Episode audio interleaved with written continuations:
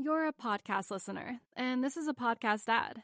Reach great listeners like yourself with podcast advertising from Libsyn Ads. Choose from hundreds of top podcasts offering host endorsements, or run a reproduced ad like this one across thousands of shows to reach your target audience with Libsyn Ads. Go to libsynads.com now. That's L I B S Y N ads.com. This week, we meet someone that you probably think you know. He's your greatest ally, but also your mortal enemy. He'll lift you to your highest of highs and then crush you down to your lowest of lows. He'll play tricks on you, whisper into your ear, and play to your worst emotions and greatest temptations, be it vanity, greed, jealousy, or anger. And ultimately, he might lead you to ruin. But that same person also holds the keys to your success, the keys to unlocking your full potential. And to find this person? Well, you just have to look in the mirror. This week on Adventures in Finance, the psychology of trading.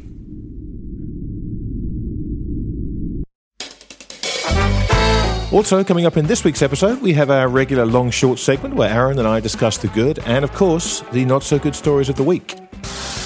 Grant, I am long Taobao. Okay. Uh, and so for the people, for the listeners who don't know, uh, Taobao is the Chinese equivalent of eBay. There's another company this week which has also gone out of business in the sharing space in China, and that is a company called Sharing E Umbrella. In a favorite segment of ours called Things I Got Wrong, we speak with a market expert about an investing mistake they made, and then we ask them to share a pearl of investing wisdom that they derived from that experience. And oh boy, we got a good one for you this week. Uh, my friend Rick Rule, who's one of the most plain spoken, uh, forthright guys you could meet, he's got tons of experience uh, and he never shies away from talking about the good and the bad stuff. So you're really going to like this. He talks about something he got wrong by being early on uh, a massive regime shift during commodity super cycles. I am Grant Williams. And I'm Aaron Chan, and this is Adventures in Finance. Today is July 13th, 2017, and welcome to episode 24 of Adventures in Finance. 24, 20 two dozen. It's got a nice sound to it, huh? It does, yes. It's, 24. it's got a ring to it. Yeah, and between us is James, our producer. James, how are you? I'm doing all right. You look a little subdued today. What's going on? Well, summer is definitely here, and this hot weather, man, it just kind of makes you want to put Yeah, your but you feet should up be and used take to a this. You're- siesta. you're a local. something. Yeah, exactly. So when I think of summer, I think about taking it easy. You've also usually got your feet up and taking a siesta whenever I come in. So, what, what- how exactly do you notice You the change in seasons? Hey, when I've got the headphones on and my eyes are closed, trust me, I'm listening to audio. I'm I'm thinking about things. You know, Grant, a couple a couple months back, I remember James changing tables because I came back, I came, walked into the office in, in the morning. I was like, "Wait, James, did your table just get bigger?" And I think he, he needs the extra desk space so he can put his feet up during the day. I'm pretty sure that's what happens. I think you caught me there, mate. All right, well, Grant, let's move on from James's feet and move on to our first segment called Long Short. Yes, now I'm going to jump in here because I am determined to go first. I think you went first last week anyway, so it's probably my turn. But um, Age before beauty. yeah, okay, whatever. This week, my, my Twitter feed lit up, and you were one of the people that, that tipped me off to this story, so I, I, I begrudgingly have to give you I some think I was the first. Uh, I'm not going to let you have that much credit, but I'll give you some. But uh, after my story about Wukong Bikes, who um, went out of business in Chongqing after remember that one. six months of operations, having Yeah, I gave uh, you that one too. I don't think you gave me that one. After giving up all their bicycles, uh, this is like the Boris bikes. Uh, there's another company this week which has also gone out of business in the sharing space in China, and that is a company called Sharing E Umbrella. Now, James, I'm I'm going to give you the chance to guess what they do because I reckon even you've got half a chance of getting this one right. What do you think E Sharing Umbrella does? What do you think Sharing E Umbrella does? Uh, I'm I'm guessing that people share their umbrellas. I think that sounds like a bad experience at a music festival. Yeah, right. well, look, I mean, so Wukong lost, you know, a handful of bikes, bright yellow bikes that went missing. Uh, sharing E Umbrella has managed to lose almost all of its 300,000 umbrellas in a few weeks. Now, the idea here was you pay a 19 yuan deposit um, and you can take away uh, the umbrella and return it once you're done with it. Now, apparently, the umbrellas cost 60 yuan to buy. So the CEO, uh, Mr. Zhao, uh, I guess didn't do his sums right. Now, somebody was speculating on Twitter that perhaps these umbrellas only cost nine yuan to buy, and he actually sold 300,000 for 100% markup, which would be pretty smart business. Good trade. But uh, but given the fact that in China most of the rain comes in the summer, and as it says in the article here, for a business that depends on rain, finding a steady profit might prove challenging. China receives the most rain in the summertime, leaving little interest in the business during drier months. What's worse, in regions with frequent rain, people are more likely to just buy their own umbrellas. Now, call me old fashioned, but there was something very, very flawed in this business. I don't know how much money they raised, um, but the CEO, Mr. Zhao, has not given up hope. He is going for the full shampoo, rinse, repeat, and he is going to release another 30 million umbrellas by the end of the Gosh, year. I, I thought you were about to say he was going to do a shampoo sharing. no, no. If you can't, yeah, right. If you can't, if you can't succeed with three hundred thousand, you know what? Why not try with thirty million? But this gave me a genius idea. Here Aaron, what do you think about this? Producer sharing. We put James out on the street. I don't like where this is going. we put James out on the street. We take a deposit, like two Canadian dollars, and you know if they don't get bring him back, they don't bring him back.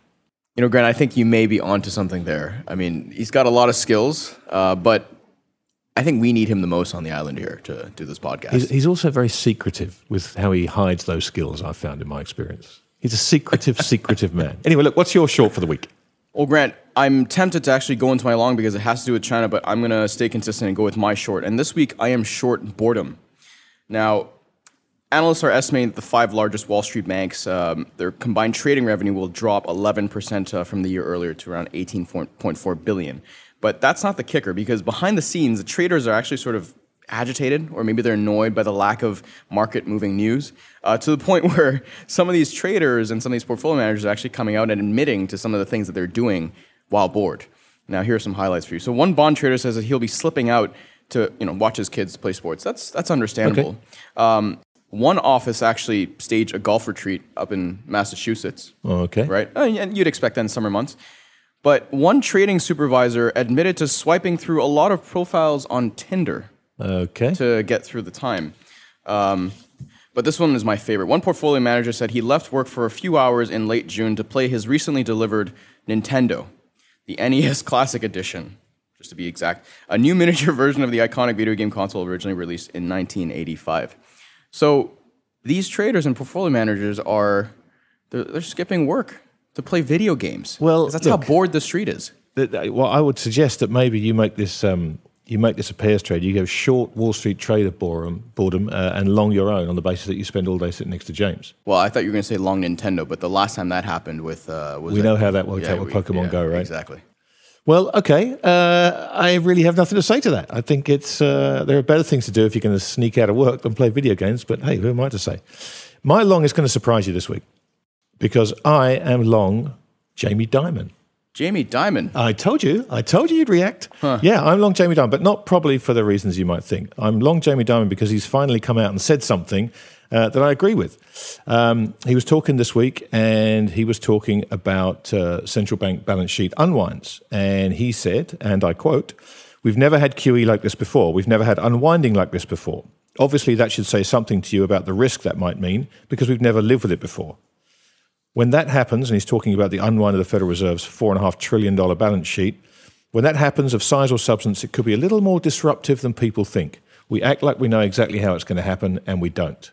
Now, there's a little slice of truthiness from Jamie Dimon, which I, I you know, I have to say I'm impressed with, and uh, I think he's absolutely right. So my surprise long this week is uh, the CEO of a major investment bank. Yeah, but Grant, I'm, I'm just waiting now for the bank research that's going to come out saying how higher rates and higher rates from balance sheet normalization are actually going to lead to better, pro- you know, higher profits. Well, yeah, but the problem is it's not it's not the rates, is it? It's not the it's not the rates. It's the un, it's the uh, disruption that this is very likely to cause. I mean, we'll see. Look, we don't know. Maybe something we stick the perfect landing. But uh, you remember Goldilocks from a few years ago, and a few years before that, and a few years before that. yeah. She never showed up yet. Well, showing up next is my long for the weekend. This week, Grant, I am long Taobao. Okay. Uh, and so for the people, for the listeners who don't know, uh, Taobao is the Chinese equivalent of eBay. And in addition to the sneakers and diapers and the pet foods that you know that you can buy on Taobao, it's also used by millions of Chinese to now snap up non-performing loans. Ah, okay. Yeah, and uh, it's kind of crazy, right? Because there's about a billion yuan of this stuff floating Uh-huh. uh, around on Taobao on, uh, on, a, on a regular basis, and if you look at the NPL situation in China, it's more than doubled in uh, the past two years to I think around 1. Point, one and a half trillion yuan um, by the end of first quarter of last year. And you know, it's funny because I read this this particular line in, in the article kind of threw me for a loop. It says, as Beijing pushes lenders to find market oriented ways of dealing with soured loans, interest in distressed debt has climbed. I was like, okay, distressed debt has climbed, but effectively what's happening here is that the government wants a market solution to a government problem that was created in the first place. right, exactly right. And and what better market solution than retail investors coming right, along to take right, on the exactly. Uh, so, which is the concerning part, right? Because Yeah, of course. Um, you know, one bank analyst who covers China said, "You know what? This is this is great because you know now all the information is out there for everyone to see, so there's greater transparency." But I, I think there's still a, a probably a, a significant information asymmetry here that exists, right? Because Well, you know, if you think about it, it's actually genius because if you diffuse the risk like that amongst the populace in small chunks, look, who, who are the only people that never get bailed out, right? The public, right? So if you can put instead of big chunks of debt and non-performing loans on bank balance sheets, if you can put tiny amounts of debt on the private balance sheet and individuals, you don't have to bail anybody out. It's it's actually genius. Yeah. But we should keep this quiet. I hope no one uh, in the West gets to hear about this. good point. Actually, while, while we're on the subject of long shorts, I need to uh, just acknowledge the amount of emails uh, I've had from people after my Baby Driver long the other week. It seems that a lot of people have been out to see it, including our intrepid producer. And, uh, and everybody seems to have thought similarly to me. So, uh, again, in case you missed that recommendation, go see Baby Driver. It's awesome. We've also had a lot of requests for your report uh, on John Law. Grant. Yeah, well, it's, it's still sitting there. If anybody wants it, just email in and we will send it to you right away. Well, Grant, next up is this week's documentary feature. And listeners, get comfy in your recliner and take a deep breath because this week we'll be talking about trading psychology.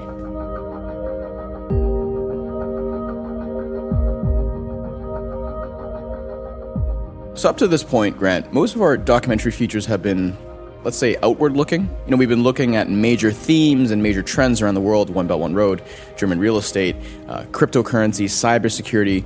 Um, but this week, we're actually going to get a little bit more introspective and devote some time to exploring the inner game of trading. Yeah, it's funny. Uh, the more you look out, the more you realize that the geopolitics, okay, it, it, it involves everybody, it doesn't necessarily affect everybody who trades. Some people don't care about equities, commodities, fixed income, whatever it may be. But, you know, the one area that affects everybody who either trades in markets, invests, is psychology. I mean, this is the, this is the place that people could and should perhaps be doing the most work on improving their mental, uh, their mental edge. Yeah, Grant, it's a really important topic because there's, well, for one, there's tons of academic research that's gone into this topic, but also, you know, many traders who look to, you know, many traders will look to performance psychology to manage their emotions and maybe gain ever so slight of an edge in their trading. Yeah, to, to me, it's about. I think the edge is secondary. It's about gaining control and understanding of your emotions, and and, and really getting a sense of when you're doing things purely on emotion, and, and to try and strip that out of it. And I, I think you gain an edge from doing that. But I, you know, the the edge is uh, is the end rather than the means to me. You know, Aaron, you and I can sit here as amateur psychologists and talk about this all day long. But you know, the smart thing for us to do, for everybody's benefit, would be to get in an expert. And our first guest, Dr. Brett Steenbarger, has worked with some of the biggest hedge funds in the world. He's one of the world's leading psychological specialists when it comes to trading. And we wanted to get into his head, and we started with a broad view on trading psychology, which is grounded in decades of research and experience alongside some of the biggest hedge funds and portfolio managers in the world. So, uh, my name is Brett Steenbarger, and I'm a psychologist who works on performance with traders and portfolio managers. I'm a clinical professor of psychiatry and behavioral sciences at SUNY Upstate Medical University in Syracuse, New York, where I teach strategies in short term behavior change known as brief therapy. I've written book chapters and a couple of books in the area of brief therapy, academic books. I've also written four books on trading psychology.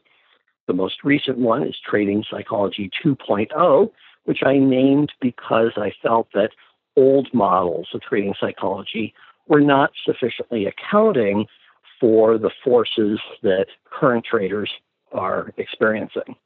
And so Brett didn't always start with advising traders and portfolio managers. And what for him, what started off as a side curiosity ended up turning into his life's calling.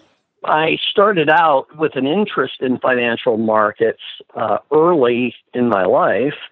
and began trading in the late 1970s. And that was uh, at the time when I was in graduate school getting my degree in psychology. So trading was really a side activity for me, but something I was quite interested in. My career, however, was designed as a psychologist. I graduated in clinical psychology and then uh, from graduate school went to a community clinic and then went to Cornell University in Ithaca, New York, and then um, went for 19 years to Syracuse, where I taught at Upstate Medical University as a, an assistant professor in psychiatry and behavioral sciences. And I, I still retain that academic affiliation. Uh, and all during that time, I traded myself and read about trading, but it was always a side activity. Uh, it was only in 2002, 2003 that I ended up writing a book about psychology and trading called uh, The Psychology of Trading. And to my surprise, it became a popular book, and uh, traders discovered it. And one trading firm in Chicago uh, brought me in to work with their traders, and I started to apply my psychology work in what's called brief therapy or short term approaches to behavior change to the issues that traders face. And that went well. And so I went full time to the firm in Chicago and uh, then later branched out to working with hedge funds and asset management firms and, and uh, proprietary trading firms. And that's how I uh, developed that interest. It really started out in parallel and uh, ended up converging. It's funny. I, I, I love this idea of a psychologist who's just trading right before he thinks about applying the two to, and thinking, hang on a second, how does one affect the other? You know, this this this desire to trade and get involved in the stock market. It's it's a passion for so many people, and wherever there's passion, there are always psychological problems. Right? That's just the way it goes because you're just acting on emotions. So I just I just love this idea that the trading kind of came 1st mm-hmm. and he only really applied uh, the learning to it after he got into that world. Yeah, that seems like a really interesting way to approach it. And and so, given um, Brett's experience, I actually want to start with, I guess, the development of younger traders, and to ask Brett if you've seen what that development curve looks like. You know, certainly I've been part of recruitment at uh, several hedge funds where we hire uh, junior uh, traders as well as more experienced ones. And I've had the, the privilege of working with a number of people who have come on board as junior professionals and have advanced and now are uh, performing as senior professionals. Very often, what will happen is the junior person will start as part of a team, and then they will grow within that team, and then eventually they will get their own portfolio to trade. Uh, that happens commonly in the equities world with long short equity teams, but we're seeing it happen increasingly in the macro world where teams are managing uh, different markets and strategies. And so what happens is the junior people, the relative novices, end up learning at the desk. They learn through mentoring. They learn by observing a master, uh, a senior trader, doing what they do, knowing what they know. They internalize that process. It becomes part of them. And then they are able, within that, to make their own observations and to individualize that process and truly make it their own. So, in that sense, the, the move from being a relative novice to being more of an expert is not so different from what we see in, let's say, medical education, where a medical student starts out observing senior physicians and resident physicians in training, and then eventually grow and finally get their own patients to follow and learn further, and eventually are practicing on their own.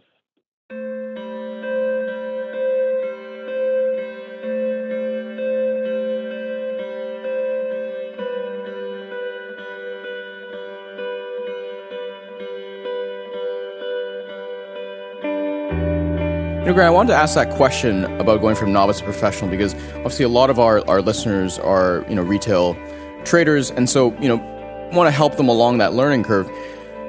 But let's stop for a second to, to, think about the state of the hedge fund world. I mean, this is no secret to any of us. I mean, there are just fewer and fewer seats, meaning there are fewer mentoring opportunities. Yet, um, there, are, you know, in my own experience, there are tons of traders and portfolio managers on Twitter who are generous and willing to engage and, and share resources. But this, you know, this this issue where there's fewer and fewer mentors and fewer seats.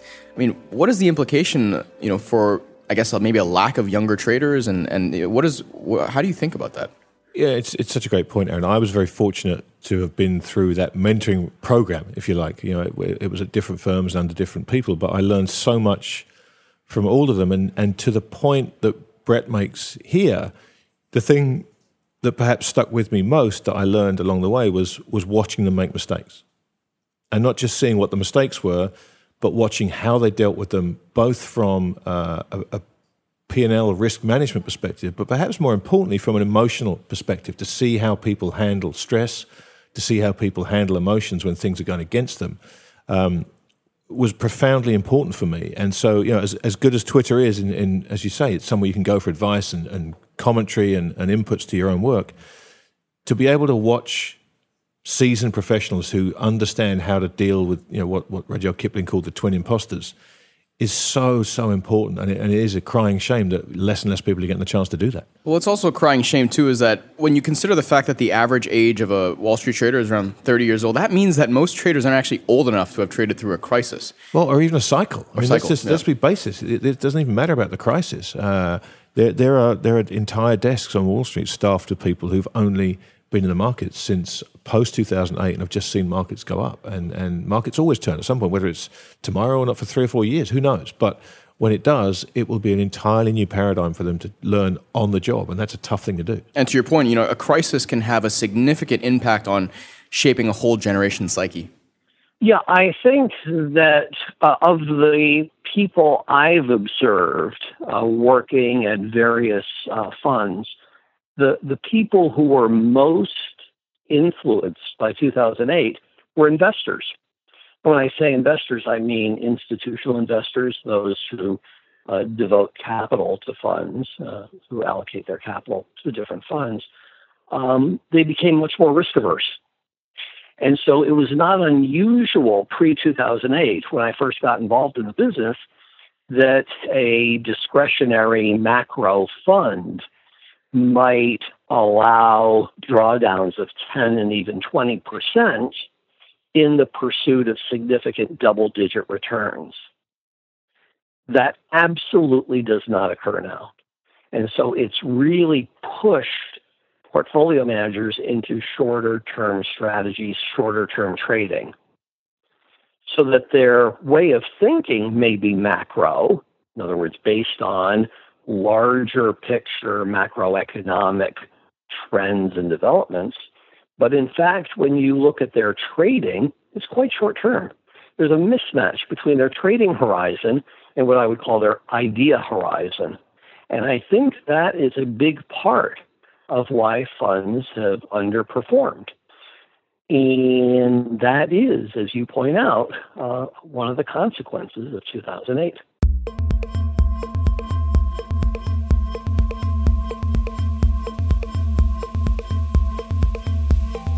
So we have these divergent horizons, and meanwhile, Grant, we are now circling the event horizon of this kind of wonky market where the traditional rules no longer apply. Yeah, it, it's it's it's very interesting actually. I've I've spoken with several um, big, well-known hedge fund managers, and a lot of them have been fortunate to be in the position where they can say to their investors, "Okay, look, unless you give me lock-up capital that you can't touch for three years, I'm just going to return my money to my, my investors." And these guys have got stellar track records. And and they've said to me individually, uh, you know, unless I can manage money that way, unless I can avoid the short termism and the panics when people say the market's down two percent, get me out, I can't do my job. And we're seeing that in the performance. We're seeing that in uh, hedge fund returns, and I think we're seeing it in in a psychological sense playing out in, in, in the emotional space when you look at these guys on, on TV talking about the markets. They're, they're frustrated and, and understandably so. But you know, investors just don't have the patience anymore for that kind of volatility, especially when indices can deliver higher risk-adjusted returns. But again, for how long? And uh, but, barring the lack of opportunity within this environment, Brett had some interesting pointers about some of the best practices he's seen over the years from top hedge funds and portfolio managers he's worked with. Uh, the first one uh, does pertain to the idea generation and the creativity that we've been discussing. And so they will devote meaningful portions of their day and week to uh, accessing new information, looking at different data, and observing patterns that make sense to them. And use that information to help them generate fresh ideas. Some of the managers do that interpersonally. They develop very selective networks of colleagues and they get together for phone chats or they get together in person every so often. And each person brings their most unique ideas or observations and they use that to brainstorm.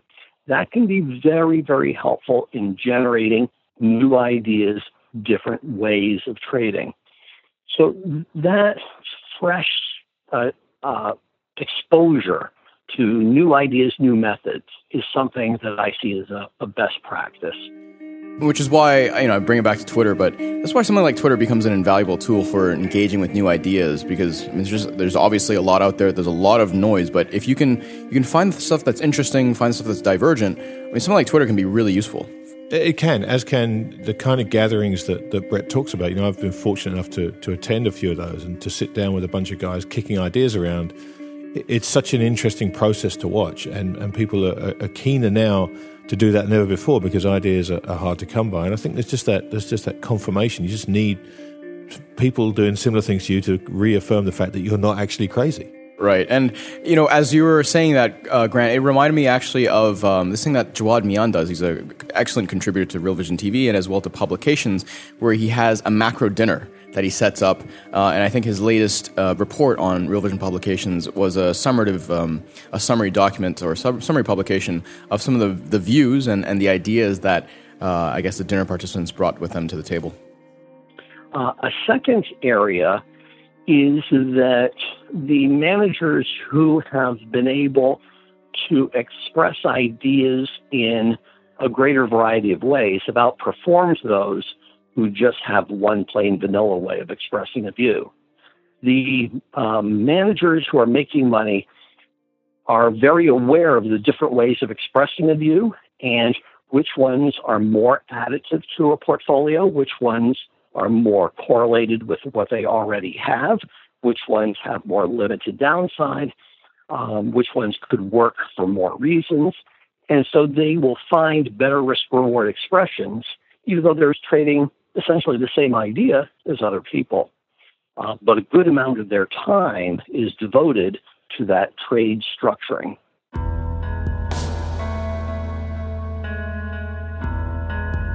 Now, Grant, when I heard this, this sounds like it might be the most difficult thing to do because it can get it can get pretty technical, right? Like just consider the things that go into trade structuring, and I'm probably going to miss some some some things here. You can help fill in the gaps, like you know, sizing, uh, correlation to the rest of your portfolio, volatility. Um, assessing the risk reward, like you know, thinking if, is this the most efficient way of expressing this view?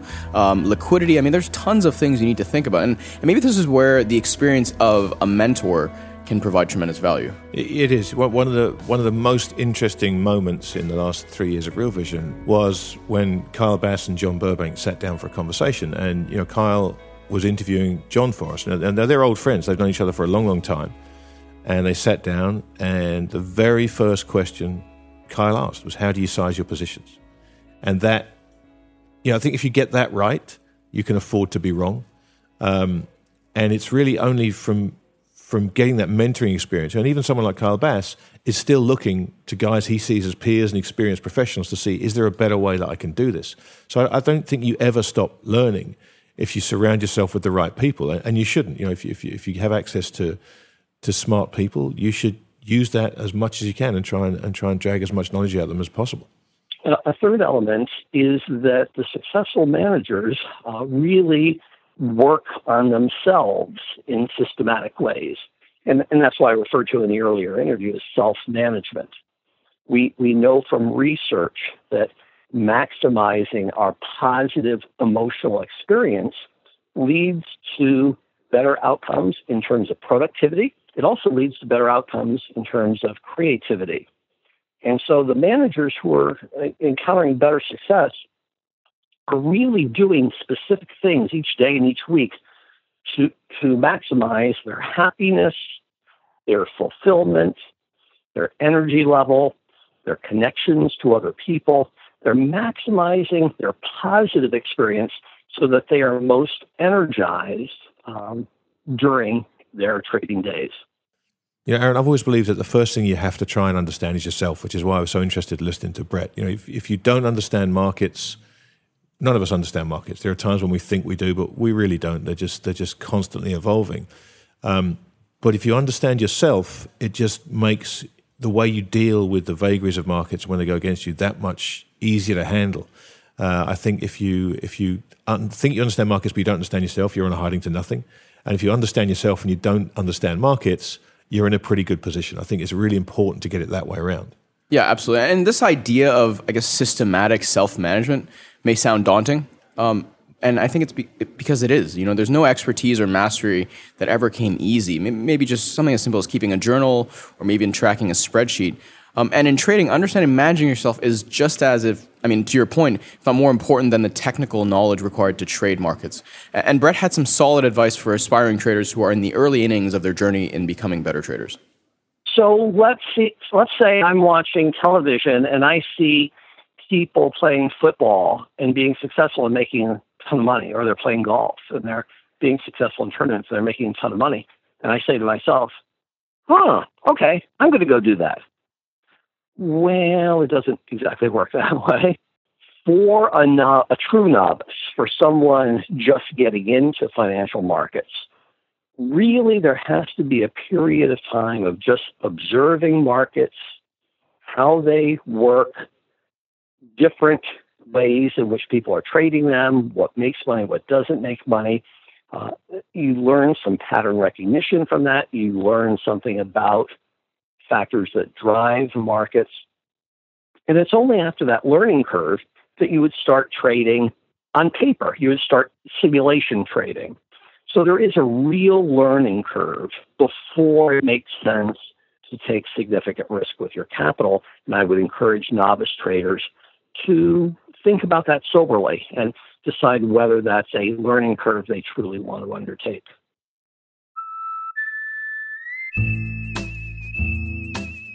Now, yeah, that's probably not what most people want to hear. You people want to jump in no. and get into markets and make money, but you know, it's such sound advice uh, from someone with with a tremendous amount of experience. But you know what?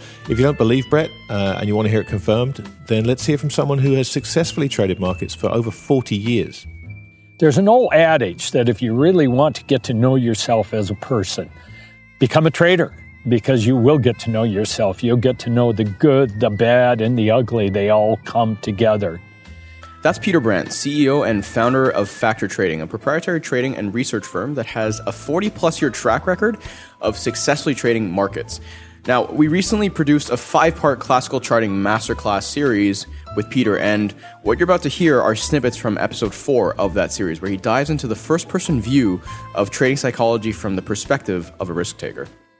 It's my daily challenge to recognize the ways in which my emotions and character faults tend to sabotage everything I'm doing. And that requires me to be absolutely self honest and transparent which is quite frankly not an easy thing to do. It's not easy to recognize and fully admit to our own character faults and ways that we we tend to uh, negatively impact our trading. Uh, but it's an important thing to do, and we. I know that I need to recognize those areas that uh, tend to throw me off my game and uh, in many ways, uh, we find out uh, who our own worst enemy is. And I know that I have certainly met mine. Yeah, it's, it just confirms everything Brett said uh, and everything I've seen up, up close in, in, in my 30 years in markets. It's so true. We are all our own worst enemies. But, you know, Peter went on to dispel some of the more common myths that retail investors may have about trading. You know, when I reflect back on my career as a trader, what I recognized is that early in my trading career, I thought trader identification was where the edge is. Uh, that charting would provide me with the edge. And as I can reflect back on a very long period of time, over 40 years of market speculation now, I realize that uh, trade identification, uh, again, is one of the least most important, least uh, important contributors to edge. It really consists of, of, of four areas. So one area is risk management. I, I, as I view it, risk management is the biggest contributor that I have to my trading edge managing emotions is is a close second uh, to be the most important contributor to my overall edge. The process by which I use to trade uh, is is third, and finally followed up by trade identification or trade signaling. You know, we've all heard that uh, emotions of fear or greed are, are the worst enemies of a trader, and I wish that was the end of it. Fear and greed are just the start of the emotions that can uh, that can undercut a trader in their uh, in their attempt to be successful. I think the bottom line of of trading is that uh, overcoming self is the key to success. So now we hear this coming from Peter. This should not be you know, mis- misinterpreted as some sort of self awareness meditation framework. I mean, there are practical considerations, and it really is, you know, when you consider overcoming self, that is a starting point for self management, as Brett talked about earlier. And it's something that becomes the basis of your regular evaluation of yourself. And Peter knows this because he's been doing this for 40 years. Yeah, it's, uh, when you hear a, you know, a clinical psychologist professionally talk about this, and then you hear a guy that sat down like Peter has for 40 years in the trenches and learned it through practical experience, you know, it should hit home to a lot of people that there, there is a great deal to this, and it bears an awful lot of consideration by anybody thinking about getting into markets. Well, you know, Peter mentioned fear and greed. Let's get into some of those other character traits that might sabotage your trading. Uh, one is compulsiveness. Uh, another one would be being a worrier. People who are worriers, that's not a good trait for, for being a trader. You're always worried about what your trade's going to do. I know I tend to be a perfectionist, and you know, there's the old saying that uh, sometimes perfection is is the enemy of good, and I, I can see that in my own trading. Is uh, you tend to always want to have things be perfect, and when you're a trader, things can't always be perfect. Uh, stubbornness. People who are stubborn, and that's a very dangerous uh, trait to have in the business of trading because that is a trait that can lead a trader into hanging on losses for way longer than they should be hanging, uh, hung on to. Uh, I think another trait which uh, can tend to work against a trader is being overconfident. We've I've met traders who absolutely are overconfident in the trades that they have on, and it's to their own doom. I think there's a flip side to that, and that's being underconfident. I mean, as traders, we need to have some level of confidence that what we're going to do is going to work. We can't be completely timid. Uh, I, think another trait that can affect uh, trading is the degree to which a person is is too overly aggressive. I've seen traders that are like bulldogs and never know when to leave the ring uh, and they become completely, completely aggressive. And that aggressive nature of theirs can be reflected then in, in the trading that they do.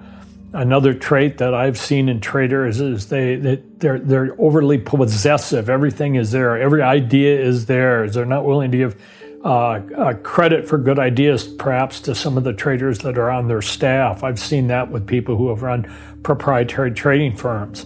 Uh, another character trait which works against trading success is, is being unfocused. Uh, you know, uh, people who are just kind of scatterbrained, it's their very nature that they just don't stay on task on things. It's not a good trait for a trader to have. I think yet another trait which tends to work against a trader is when they're closed minded. They they are not open to new thinking about a problem. They have a fixed idea in their mind as to how to resolve an issue, and they're not really willing to think about things outside of that. I think one of the big ones is greed, as we've all met people who are greedy. They just want every last penny on the table, and and uh, as a trader, you have to give up some of that greed. I think uh, for to uh, to achieve success. So when we think about character traits that work against us, you know, the list goes on. Add your own. See, Grant, you and I are just kind of sitting here silently. I don't know if you're thinking what I'm thinking, but I'm, I'm just like, wow, like all these character flaws and just like, you know, applying it to myself and thinking about where that manifests and bleeds into my own trading or even thinking about markets. It's, um, Well, I, I'm I'm listening to them and I'm recognizing I've been guilty of every single one of them, Right? except except I have to say uh, the the one about uh, taking all the credit because I blame all my faults on everybody else. So I'm Ah. happy to give that credit out where it's due. I thought you were going to say underconfidence. No, no, no. God forbid. Yeah, but Grant, it's all it's not all that bad. There are some positives too. some of the character traits that I think contribute to success. I've seen I've seen it in so many traders over the years. One of them is patience. They have the ability to wait things out. They have ability to wait for their pitch, so to speak. They don't feel the urge to always be trading. They, they can sit back and wait for, for a particular setup to take place without feeling the urge to be involved. Uh, the, I've seen people who are diligent. They they are extremely on task. They they are diligent to to to a fault. Uh, they have great attention to detail and, and, and they pay attention to the little things. And sometimes it's the small things that really have the big payout. Uh, they're industrious. Uh, good traders I've met are extremely industrious. They know to work hard. They know what it's like to put in the extra hours. They know what it's like to, to really uh, attack a task and to not quit until they've achieved what they're trying to do. Of course, a trait that comes to mind uh, among most traders I've met who are accomplished is they're very analytical. Uh, they think through problems. They don't uh, they don't come up with the first thing that comes into their mind. That they're deep thinkers. They they go deeper into a problem of trying to figure out things. Uh, one thing that you might not think about is creativity. Somebody who can look at a market and come up with an idea in the market where you say that's just absolutely crazy but they've thought through creatively. They've creatively come up with what outcomes might be that you would not normally have expected for a particular marketplace. They, they think outside the box, so to speak. And another trait I've seen in good traders is they're curious. They want to know how something works. They they they want to know how the market works. They want to know how technical analysis works. They want to know uh, what central banks do. They're they're very curious and they want to learn what takes place. And uh, these are just, uh, uh, I think, some of the things that uh, attribute to success of traders. And so it's just not all good character, tra- bad character traits, but it's good character traits as well that a, trader needs to manage their bad character traits. They need to learn how to accentuate their good character traits to accomplish the trading outcomes they want. I think that's that's that's the perfect summation of this. You know, everyone listening to this is going to recognize parts of themselves in the good and the bad, uh, and it's important. It's important to to uh, understand the good, acknowledge it, but it's it's even more important to work on the bad. You know, we, we, it, it comes down to being honest. Look in the mirror and say, you know what, I am impatient. I am. You know, I do jump in. Whatever these things are that you've you've heard both Peter and Brett talk about, you recognize in yourself. Uh, it happens to everybody, but it's just you've got to sit down and say, okay, I, I need to work on that, and then and then find a way to do that because it will make you a better trader. And, and Grant, the reason why I thought this this theme or this story was so important for us to bring to our listeners is because you know if we loop this back to what Peter said earlier about his edge and how his edge is actually comprised of four, five different components, with behavior and managing his own emotions being the second biggest slice of, of that of that of that total pie. I mean, it, it, makes sense because this whole effort of going through your negative character traits and then your positive character traits, how to amplify them, I mean, that takes tons of effort. And that takes a, a level of self transparency and honesty that is just, frankly, uncomfortable for a lot of people. So, you know, now that we've looked at both sides of the character ledger, uh, why don't we actually put some of this stuff into practice? I know that I am compulsive to a fault. If if I let myself sit and stare at a computer screen all day long, uh, I could talk myself out of a good trade and into a bad trade uh, many times a day. And so I recognize that about myself. And what I have to do as a trader then is manage that. And uh, I think the challenge of a trader is to find out ways that they can deal with some of these things. For me, uh, this really means two things. And, and, the first is I avoid daily contact with the computer screen. Uh, I make it a habit to get uh, my orders in at the beginning of the day and get away from the market. Uh, to avoid the the daily price changes and watching markets tick up and down and watching intraday charts and all of those things because uh, that's not where my strength is. My strength is in looking at charts from a bigger picture and if I bog myself down uh, into the markets in their day, eventually my emotions are going to get the best of me and I'm going to make a bad decision. I, you know, and part of that is I limit uh, the hours of the day that I allow myself to enter orders. Is called discipline. It's called a discipline to do the things that, that, that I need to do uh, to be as successful as I can be as a trader. For me, that's entering orders between uh, 4 p.m. and 4:30 p.m. Mountain uh, uh, standard time. That is my hours for entering an order. I also do some entering of orders between about 5 and 6 o'clock a.m. in the morning, but those are times in which the markets aren't sitting and changing and prices aren't going up and down. Those are lull periods or times the markets are closed. And so uh, I attempt to enter all my orders when market hours are not taking place to avoid the emotional pull of reacting to uh, split second things that I see in the computer screen. Yeah, there's no silver bullet to this thing, right? There's no way that anyone can make you a better trader, um, and can can wipe away all your flaws and amp up all your good qualities. But you know that last three minutes and 13 seconds is as good a starting point as you're going to find. You know, take that uh, write it down, make the bullet points, and stick it on your desk. Because if you can start from a foundation like that and throw in a lot of things that, that Brett and Peter have said over this last uh, over this last segment, it's going to set you on the way to becoming a better trader. There's no two ways about it.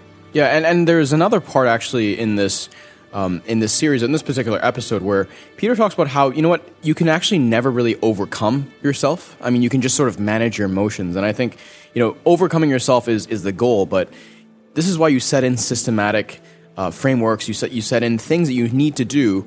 You schedule it so that you can manage your emotions. And yes, you know you have to forgive yourself sometimes because you are going to make those mistakes. But being able to identify them and to keep yourself on track with building good habits, I think that's the path to success, at least emotionally, as a trader.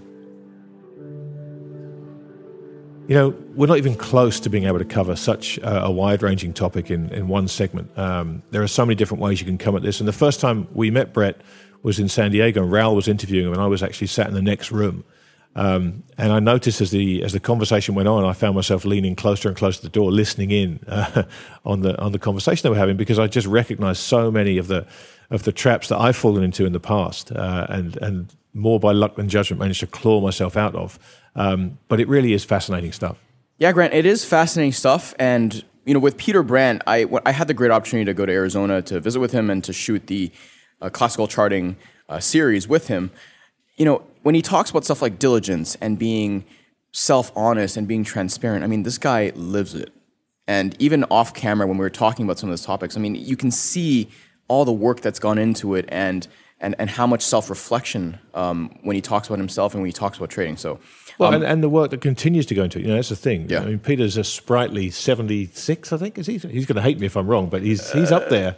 And, I'll shoot under. And he still lives this every day, right? It's it's incredible. His work ethic is, yeah. is extraordinary. Yeah, Grant, it really is incredible. And before we move on to our final segment, and given that you mentioned Raoul, I actually wanted to bring him in and Julian Brigden, who's calling in from somewhere in the Rocky Mountains of Colorado uh, to discuss a new project, a new collaboration that they're working on and just launched, um, and want to bring them in to talk a little bit about it. So, Raoul, let me start with you. Uh, what is Macro Insiders, and why are you and Julian launching it?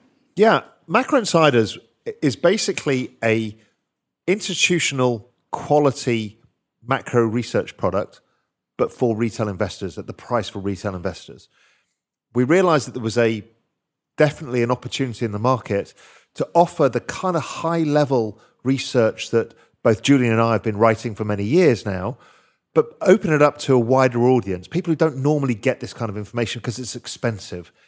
Yeah, no, I I totally agree. I mean, I think we've discussed in the past how Raoul how we thought that, you know, the times are just so epoch making that it's really essential for all types of investors to understand what's going on in macro. And the retail investor is very poorly served. I mean, you can get hold of a plethora of macro research um, in inverted commas, but it's often exceedingly poor quality.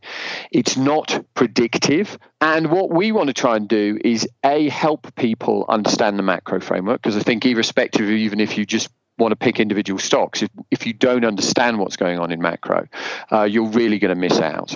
And we want to bring it down to a level where people can truly understand it and also make it actionable. Yeah, absolutely right. I mean, one of the big tenets of belief at Real Vision is democratization of finance, and this is essentially that. Um, one of the Real Vision subscribers had listened to one of Julian's presentations, and I think mine was around the same time. And they said, hey, listen, you guys should get together because you're very complementary. You do kind of very similar things, but you do it in a different way. And I kind of remarked to Julian, said, what, what do you think about that? And we both thought, actually, it's not a bad idea.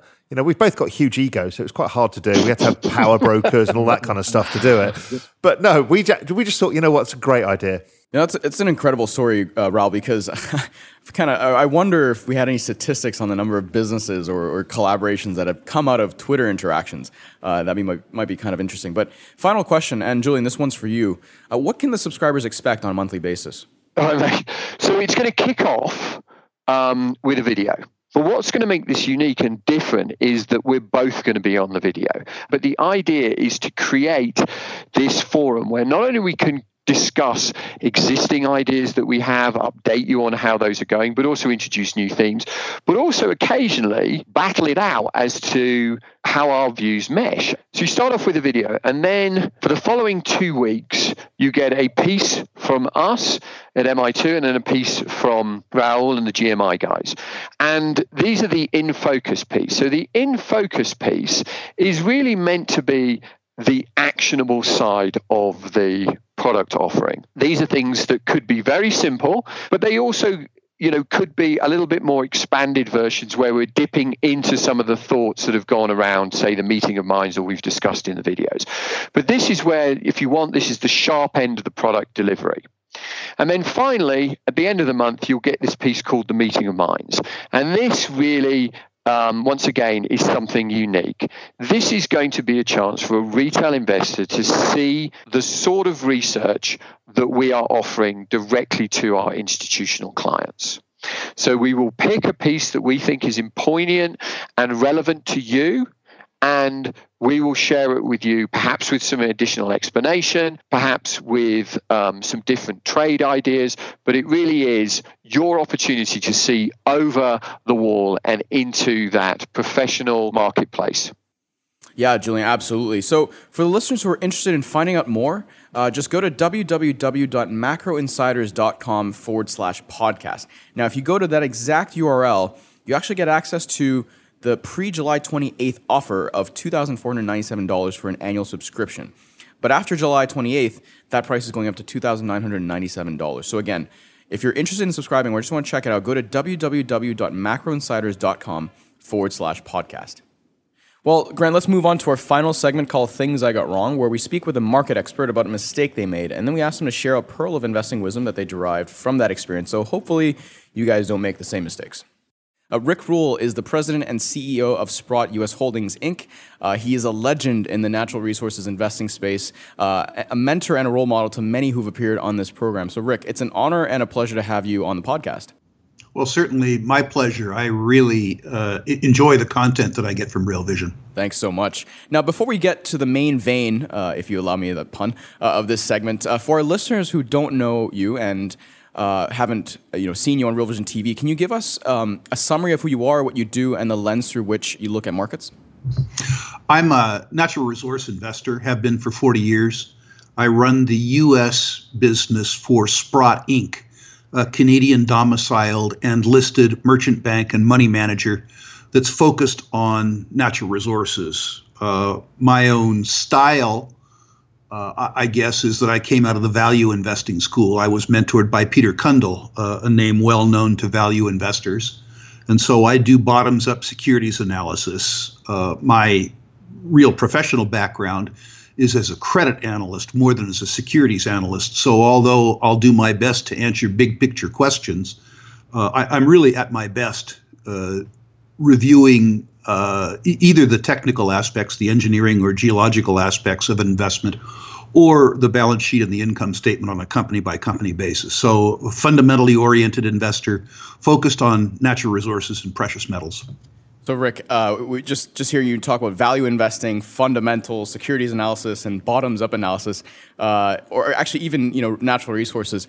It, sounds like you know a lot of lost arts when you com- when you uh, look at how the market is, is kind of structured today and and which uh, strategies and, and styles are in favor. Uh, but you know, let's get right into the the meat of the segment. Can you tell us about a time where you made an investment mistake and the subsequent timeless uh, lesson you learned from that experience? We don't have enough time to detail all of my investment mistakes, I'm afraid, but we'll deal with some of the most common ones. Um, I've, I've, talked to Grant Williams about this, but I'm an extremely linear thinker and an applied thinker. And the problem with that is that if I come to the conclusion that A is B, A is true, B is true, C is true, D is true, and E is true, that the logical conclusion is, let's say, X.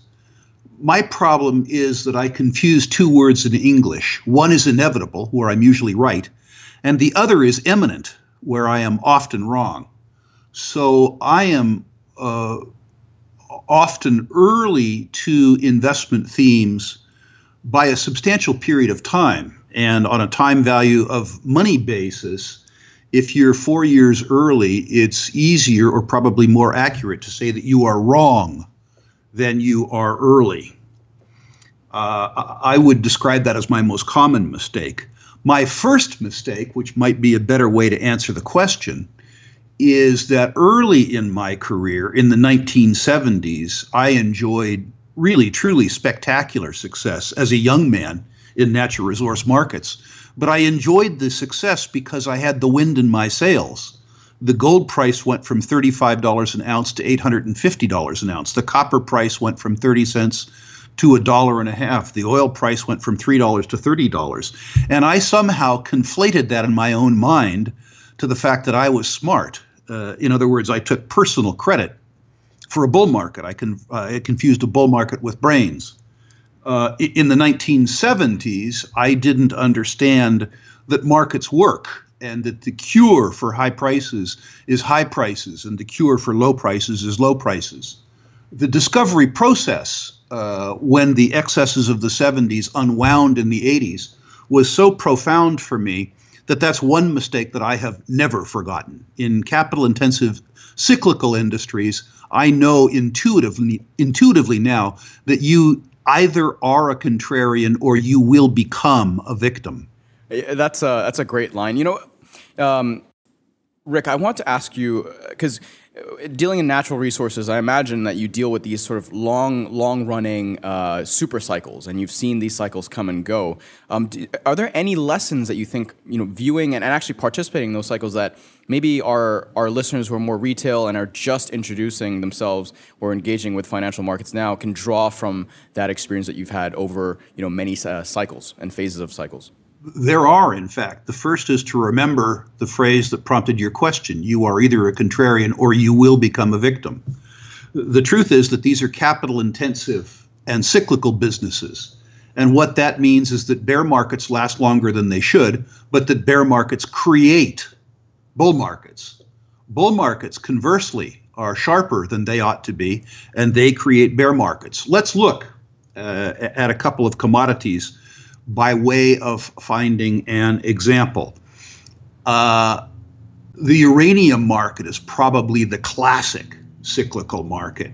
We're in a we're in a situation right now where uranium is uh, in substantial oversupply as a consequence of the elimination, or at least the near-term elimination, of Japanese demand from uh, you know the the tragic events with regards to their reactor industry. So the industry on a global basis is producing uranium at a fully loaded cost, not a cash cost, but a fully loaded cost of about $60 a pound. And they're selling the stuff for $22 a pound, losing $38 a pound because they're in a capital intensive business trying to make it up on volume. Absolutely catastrophic. The industry is cannibalizing itself. Now, the industry is overcapitalized as a consequence of a bull market in uranium that happened in the last decade.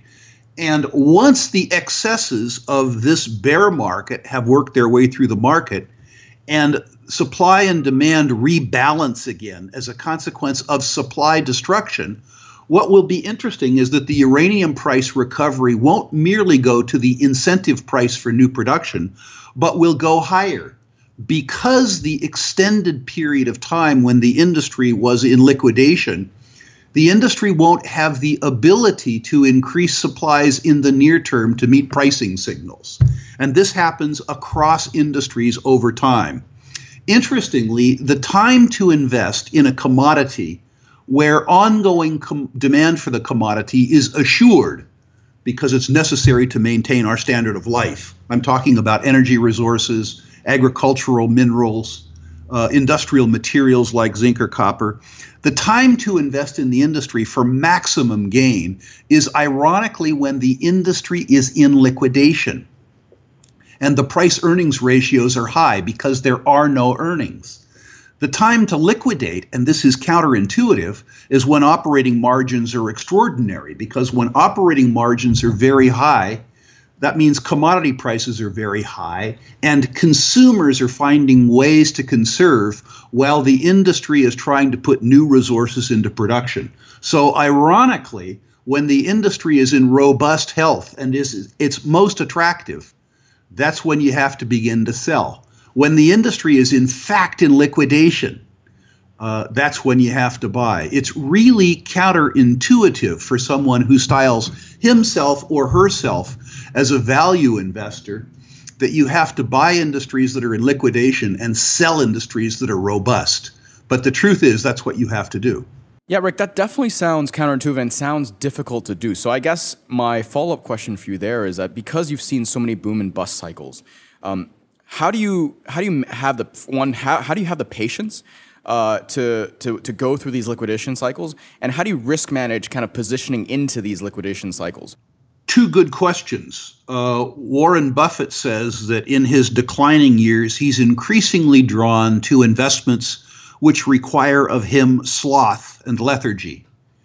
And at age 64, I'm attracted to that same circumstance. It's odd now that my time on earth is becoming um, more precious that my patience grows. Uh, I've now been in my life through what 11 or 12 five-year cycles, so they seem less daunting for me. In other words, I think time and experience, or age and experience, pardon me, uh, take care of the time preference argument.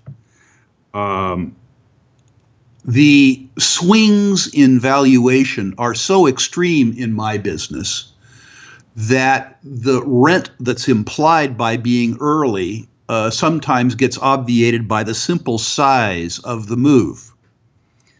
So, time isn't so much a, a challenge for me. Uh, risk sizing is a very different circumstance because time isn't the only risk that I run. I run extraordinary political risks things like mines and oil fields are very tempting targets for governments because you can't move them. And once a large amount of money is invested in a fixed resource asset, it becomes an extremely attractive uh, target for a host government. So, uh, sizing, in addition to commodity price cycles, also has to take into account political risk.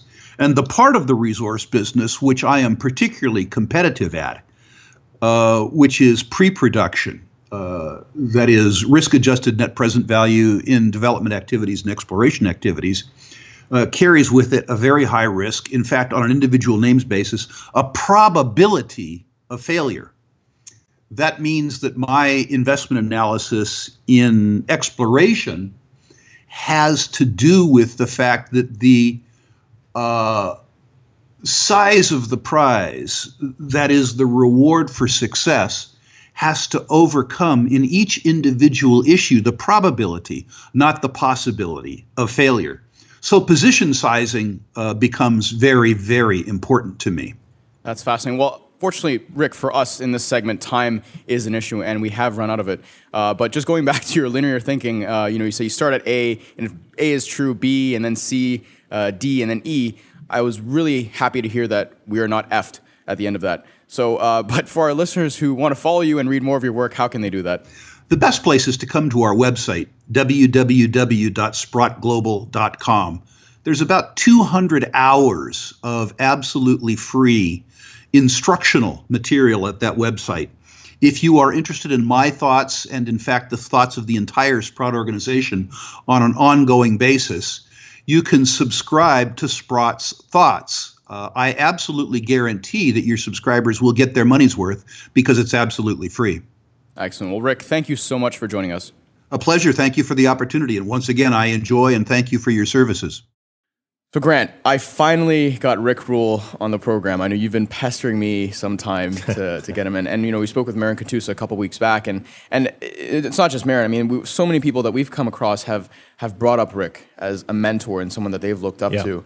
And so it was just great to finally get him on the program and, and to share, uh, share his insights with the listeners. You know, I, I love when Rick talks about liquidation phases in the commodity uh, commodity space because you know the beauty of that is if you miss one, there's another one along any minute now, so you will get your chance again to buy stuff in a liquidation phase. It, you know, it's it's such a tough space to invest in, um, and Rick does it as well or better than anybody I've met. So yeah, it's a treat to, treat to get him on the show, and uh, he's uh, he's a fine fine man. He is. Now, I'm just just throwing an idea out there.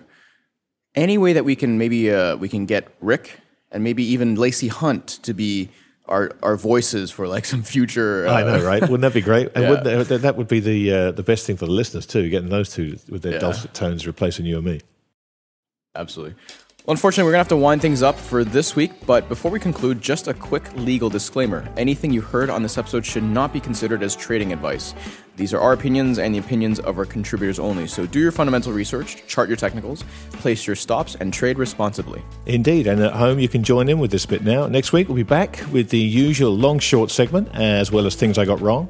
And in our feature segment, Grant and Raoul will revisit a Real Vision TV interview with Victor Haghani. Now, for those of you who don't know, Victor has a fascinating background, least of which involves him having a front row seat to one of the largest financial blowups over the past 20 years. Yeah, Victor was at LTCM when that little episode hit the financial uh, news pages, and uh, what happened at that time set the precedent for future Fed bailouts of the banking system. So it's a really important time, and as uh, as you rightly said, Aaron, Victor had a front row seat for the whole thing. Now, if you've got an interesting question about this week's show, uh, or indeed about anything else that we've natted on about over the weeks, then we'd love to hear it. So please send us an email or leave us a voice note at podcast at realvision.com. And if you enjoyed what you heard, please subscribe on iTunes and do leave us a review. Or don't. You know, I'm still skeptical about this thing. I We- just don't. I no, just our reviews are going up. it. Grant, I, I, ch- I just checked yesterday and they're, they're going up. But this is great. I just don't know what, what does it mean. What does it all mean, Aaron? What Well, does it mean? me get some more to help uh, explain to Grant. I don't know. Anyway, look, if you want to keep up to date with the latest interviews, research publications, and of course podcast episodes, then please follow us on Twitter at Real Vision. You can find us hanging out on Facebook and LinkedIn. Just search for Real Vision. You can also follow me, should the mood take you, on Twitter at TTMYGH. And you can follow me at Macro Didact. That's it from us. We will see you back here next week.